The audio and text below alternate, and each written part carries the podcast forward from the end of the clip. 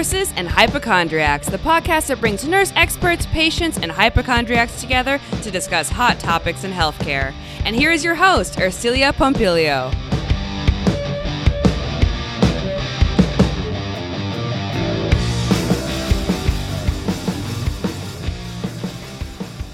I'm super excited to continue our series on evocative poetry here on the Nurses and Hypochondriacs podcast, and I totally love my guest for today, and he is Steven Reigns. He was a former poet laureate of West Hollywood, and he joins us today to talk about his many creative and poetic projects, as well as his new book coming out in September called A Quilt for David. Super fun episode. You won't want to miss it, especially if you're a poet and a writer.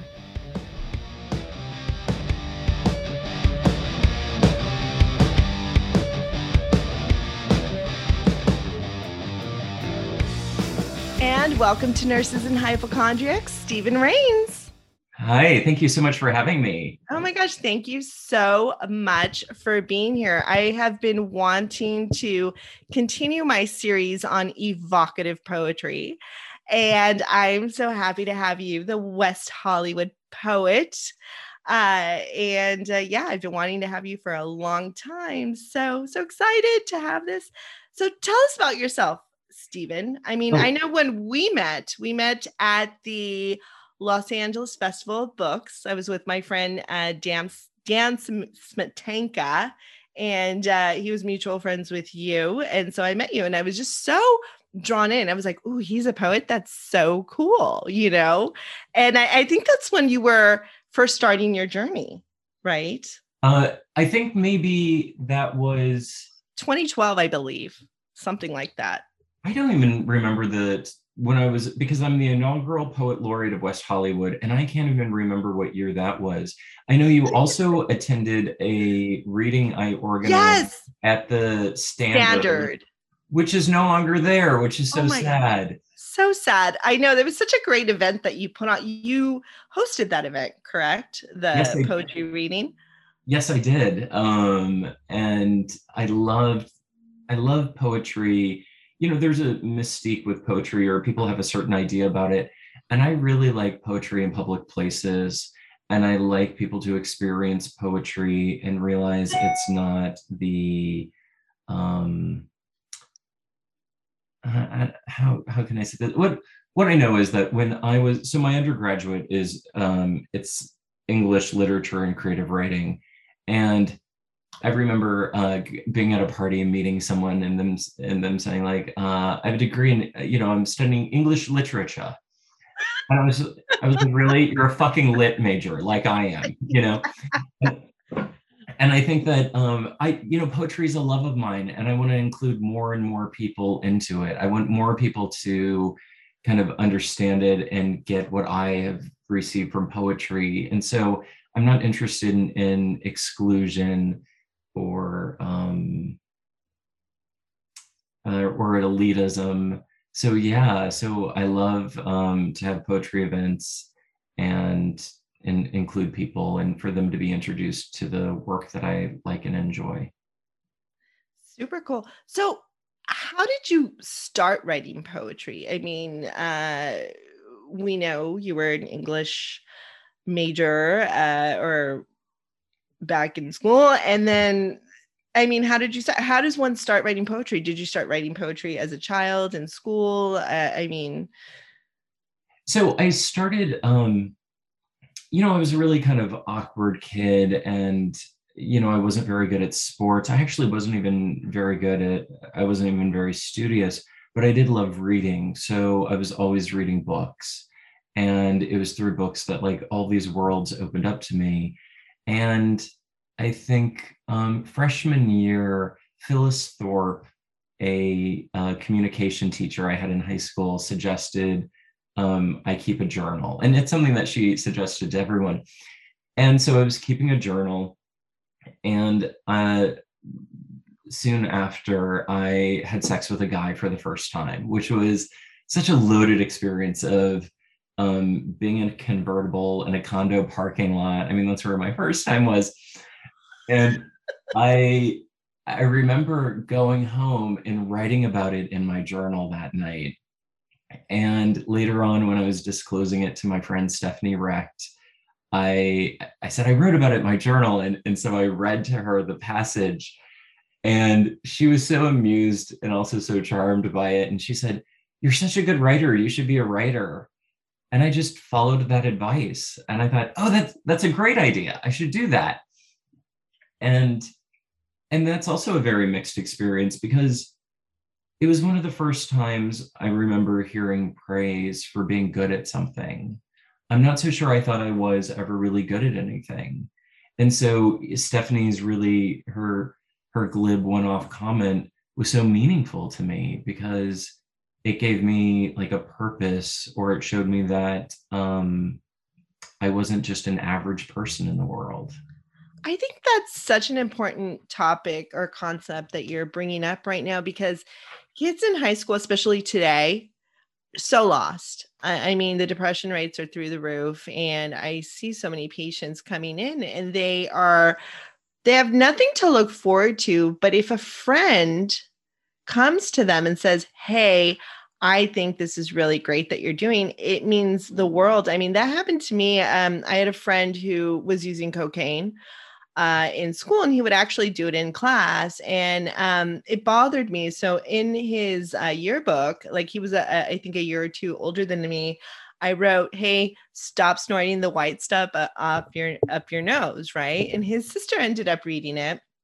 And she got him into therapy. She told his parents, and she got him into treatment, and it saved his life. And because he was so inspired by me, he went and studied Italian in Italy, and he became an Italian teacher. And I ran into him in community college many years later, and he was like, "Hey," and I didn't even recognize him or remember who he was. And I was like, then I remembered, he's like, "You really inspired me. And I became this Italian teacher," and he was doing other stuff, which I just was like, whoa, never knew that would make such an impact. But those little things, and I think that's why positive peer groups are so important to have, you know, and to really genuinely give people compliments, because you never know where that's going to go. But that's an excellent thing. She started your career. Yeah, definitely. Well, it was also, so like, my gayness and my queerness and my identity as a writer all happened essentially in the same moment. So it was this moment of spontaneous combustion of, you know, it's the moment I think about myself as being born as a writer and also as a gay man, was in that moment. Wow, it's so poetic. Yeah. Thanks. And when you talk about children having high suicide rates, you know, just as adults, as we look through, you know, who is popular on social media, or there are the people who have a certain look or a certain aesthetic. Right. And those are the ones who get the followers. So it's kind of, we're in a moment right now where, you know, with reality TV, the people who are the most dramatic and the most unreasonable are the ones who get attention. And the same thing is true of social media. The people who have a certain aesthetic and look a certain way are the ones who have the most followers.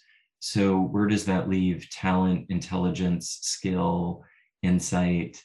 And I think when we look to celebrities or social influencers for knowledge, I'm not so sure that's the right place to go. Excellent point. And I've been saying that for a long time, especially in the nursing community. You have a lot of these people making videos and be very sarcastic. Yeah, they might be funny, but does what they're saying even have merit? No, not really. I mean, and it's just like, and you look at their background, maybe they've been a nurse for a couple of years and they've had some terrible experiences. And yeah, it's great to talk about it and to tell your story, but come on, you know, people are now following them as influencers, and it does really skew the community in a certain way, especially for teens. I mean, I attended an event and there was a woman on stage, and she was a bisexual woman, and she was this influencer on YouTube, and I forget what her channel was about. And she said that many teenagers were coming to her and saying that they now felt that they were bisexual because of her, you know? And I was like, okay, well, did they truly innately feel that inside themselves, or were they influenced by her? Do you see what I'm saying? By her lifestyle. I mean, it's kind of confusing at that age. So I don't know, but I see that as well all over the place. So it should be interesting to see what happens, you know? Yeah. And I think that sometimes people open up a door for us. And I think that sometimes those introductions, we don't know who they come from. So I think it's great that there's so much media out there. I do think, though, it's important to look at the source, and at a moment where, I mean, everyone has always had an opinion, but people really believe their opinion needs airtime. And I'm not so sure that's true. Very true. You have a great point, especially with TikTok. TikTok is like, oh, I just joined TikTok just to do advertising for the podcast, but it's very overwhelming. Like, I can't stay on it too much. It hurts my brain. So just the content on there, I don't get it. I was just like, okay, why?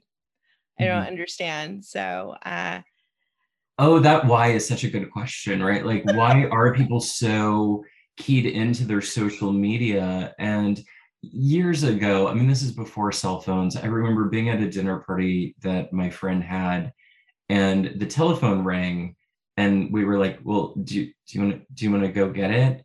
And she's like, why would I? All the people I really care about are in this room. I love that.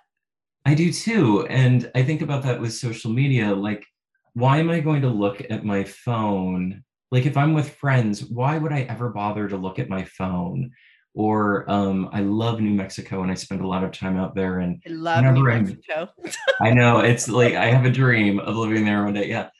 But when I'm there, I'm just like, why would I even spend a second looking at my phone?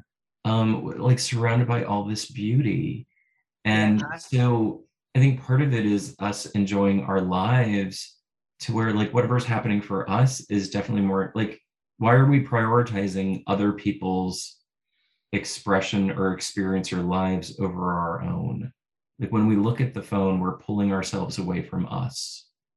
Right. And I think it's because people do not have, they don't believe their life is rich, or they don't know how to enrich it. Like, some people don't even believe that they're creative. I believe we're all creative beings. We all have some sense of eclecticism, I think, to us that makes us very unique.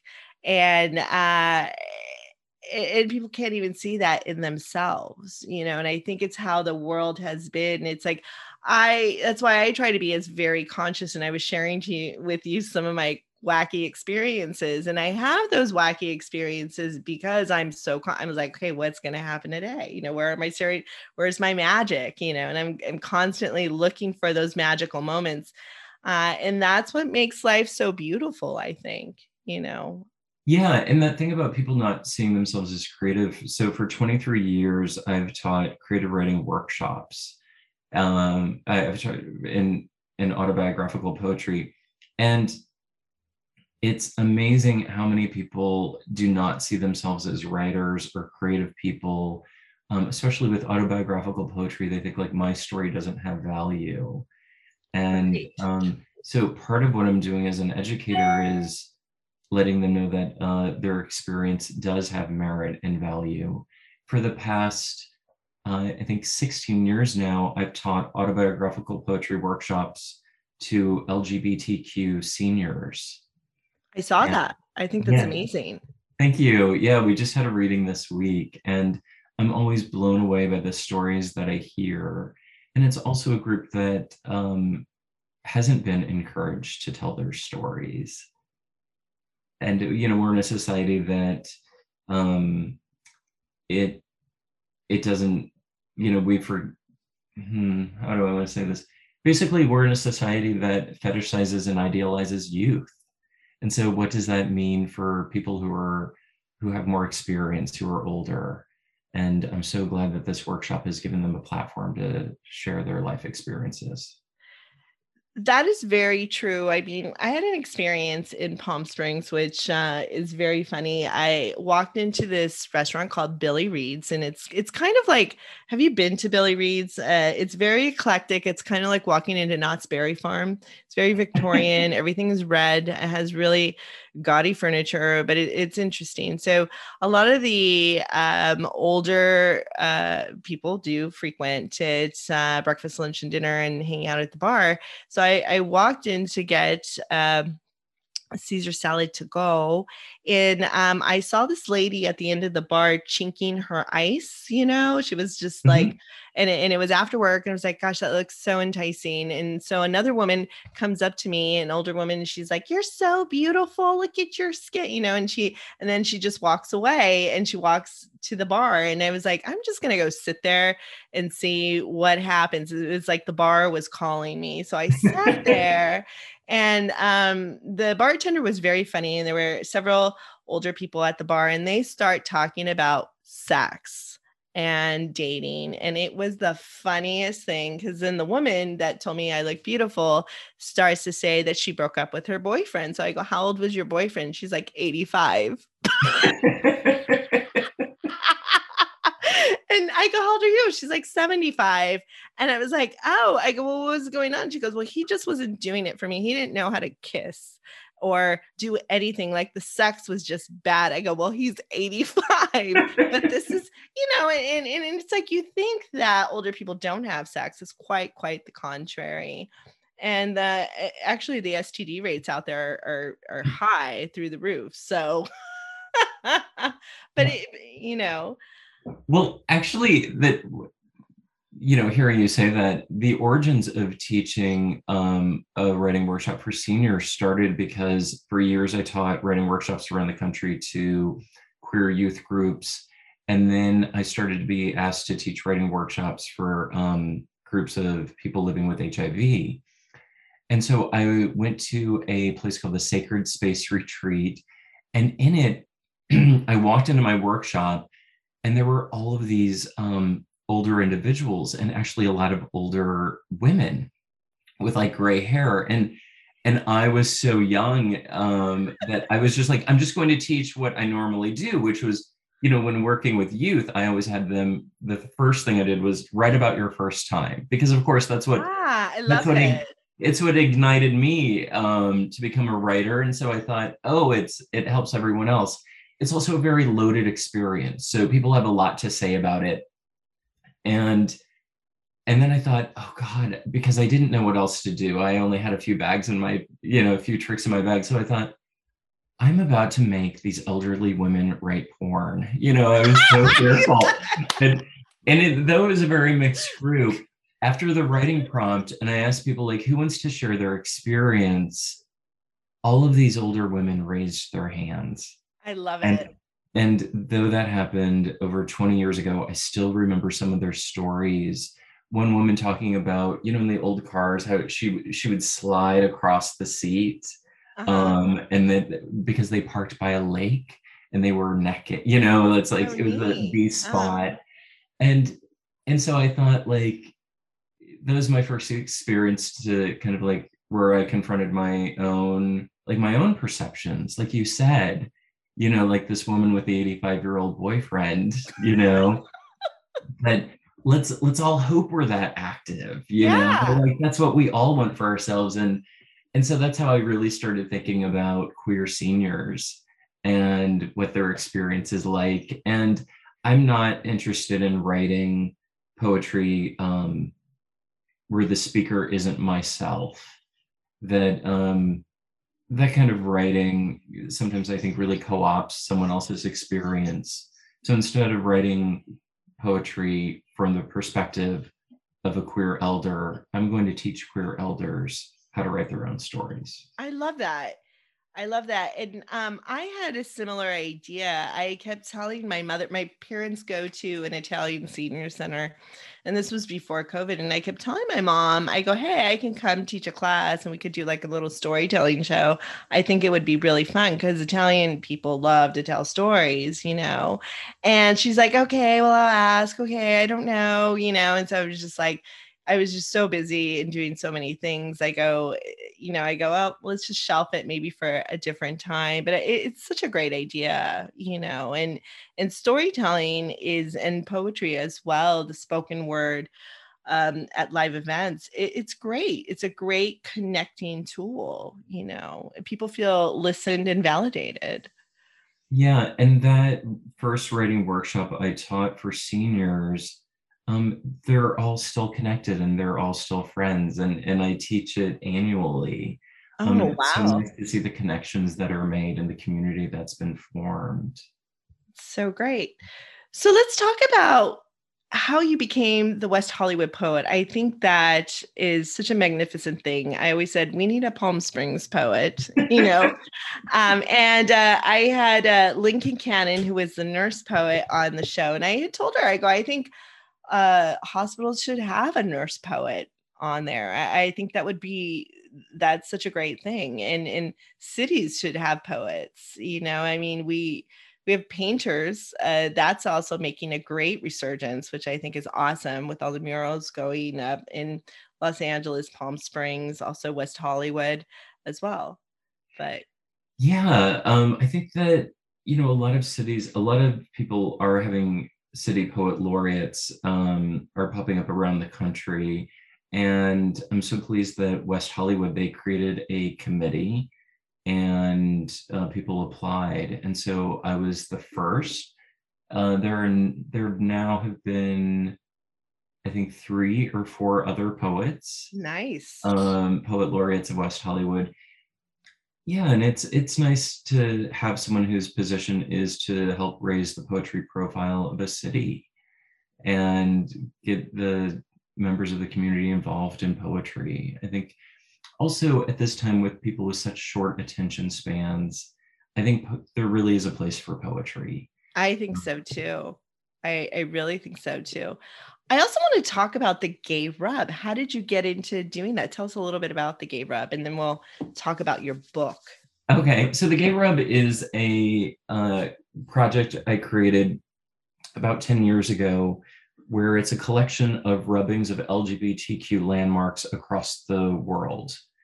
And, most people did rubbings in elementary school, where you would put a piece of paper over a leaf and, with a black pen. So that's what rubbings are, for people who don't know.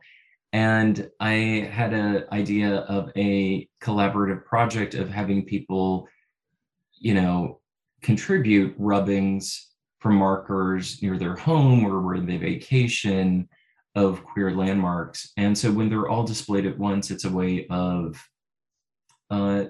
telling queer history.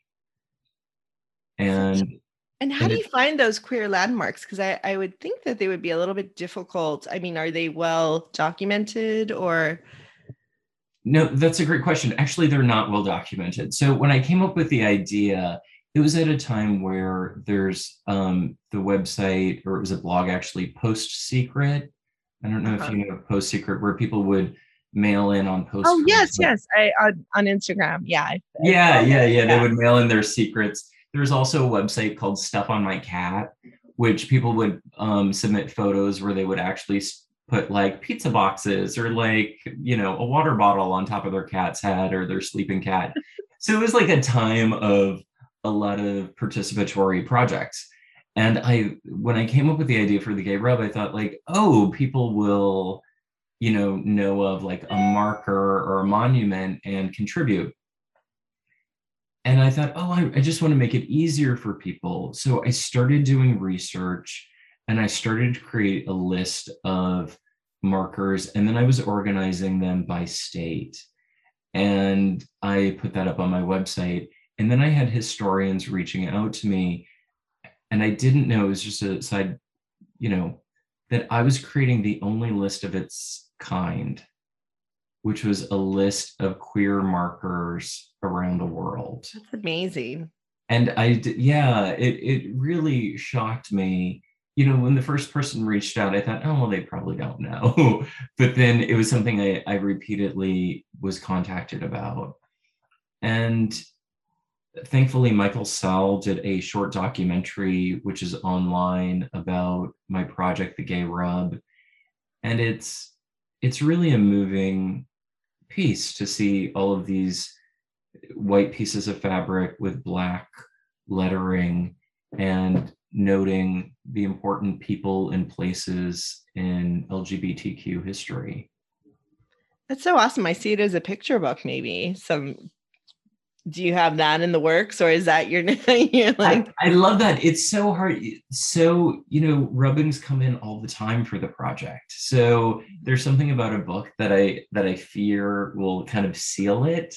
My kind of ultimate dream is for, you know, the project to keep going even after my own life. You know, I think that I would love for my marker to be in the Gay Rub at some point, but I would like it to keep going. Yeah, that's great. So let's talk about your book, A Quilt for David, and how you got inspired. I mean, I read a little bit of the synopsis of the story, and it's just pretty crazy. I mean, I just was like, it's sad. I mean, how this person just started accusing this dentist of infecting her with HIV/AIDS. Yeah. So, you know, some of your listeners might remember, especially since so many work in the healthcare field, because it was such a heightened time. So in 1991, a woman by the name of Kimberly Bergalis came forward. She was a college student, and she said that she was HIV positive, and she believed she had gotten it from her dentist. And then 7 other people came forward and blamed the dentist for their HIV. You know, I remember seeing this on the news at the time. It was on A Current Affair, on Inside Edition, on these tabloid shows. Kimberly eventually was on the cover of People magazine. She stated that she was a virgin, so there was no other way that she could have gotten HIV except from the dentist.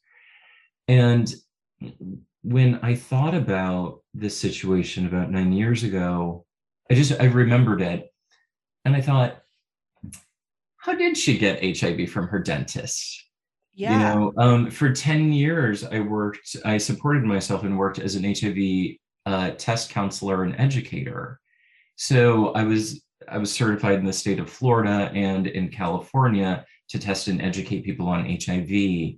So I was very knowledgeable. I'd given presentations at national conferences. So, you know, when I had this flash of a memory about this, the woman, the virgin who got AIDS from her dentist, I was like, how did that happen? And so, like everyone else, I just Googled it. And then I wasn't getting answers. Like, nothing was clear. What was clear is how much homophobia was in the articles I was reading about the dentist. It was a villainizing of a gay man in a small town. And why was it that this woman received so much more attention and accolades than other people at that time? So, you know, and part of it was her virgin status, right? She's the innocent victim. Uh-huh. I love that. And, yeah, as opposed to where,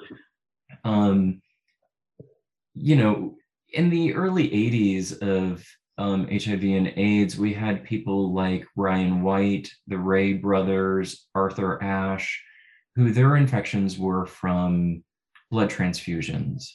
And so there's this kind of like this innocent category, like these innocents.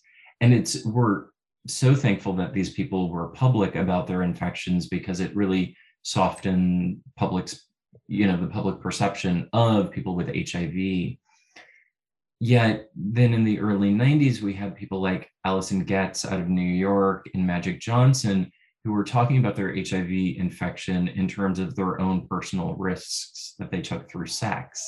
So I see this as like a different wave of public education and empathy. You know, but of all the, you know, the 8 people who came forward and blamed Dr. David Acker, their dentist, you know, Kimberly has a beach named after her. You know, she has four four panels on the AIDS quilt. And so it's really interesting to just kind of look at this phenomenon of, you know, the people who wanted to save Kimberly. There was also an older woman by the name of Barbara Webb, who was a grandmother, who she blamed her HIV infection on the dentist as well. And so, you know, what really happened in that dental office, and who was this dentist? And there are a lot of questions for that. There's a whole book devoted to the premise that the dentist, David Acker, was a serial killer. And of course, you know, at the time I like bought the book, I was fascinated, like, oh, what's going on? But the more I read that, it just seems so seeped in homophobia as well. You know, he's saying that David had a double life because he wasn't out in the town he lived in, and he would travel south, because this happened in Jensen Beach, Florida, or people know of it as the Treasure Coast. And so David on weekends would travel to Fort Lauderdale or Miami to go out to gay bars. This is what a lot of gay men do in small towns, right? And so this is the premise of David being a serial killer and living a double life. And I know it's so ridiculous, and so many of the things that I read, I just had tremendous empathy for this man. Whether he accidentally infected his patients or he didn't infect any of his patients, it's something like, what was his life like for him? And he was aware, you know, weeks before his death, that there was someone who accused him. And so he wrote a letter and paid for it as an advertisement in the local paper, stating that he was sorry to hear the accusations. He took all necessary precautions, and he encouraged his patients to get HIV tested. That action doesn't seem aligned with someone who would have been a neglectful dentist. Or a serial killer. Yeah. Exactly. I agree. Yeah. And, you know, it was such a heightened and hysterical time around HIV that I think it must have been hard for people to really look at what was going on. And, you know, it's sad that so much time has passed and he's still known as the dentist who gave his patients HIV. And, you know, when looking through like articles in the New York Times, or even the lawyer that Kimberly hired to sue the dentist's estate, where it is believed that they received $1 million from his malpractice insurance. Wow. That words like alleged are never used. Possible infection.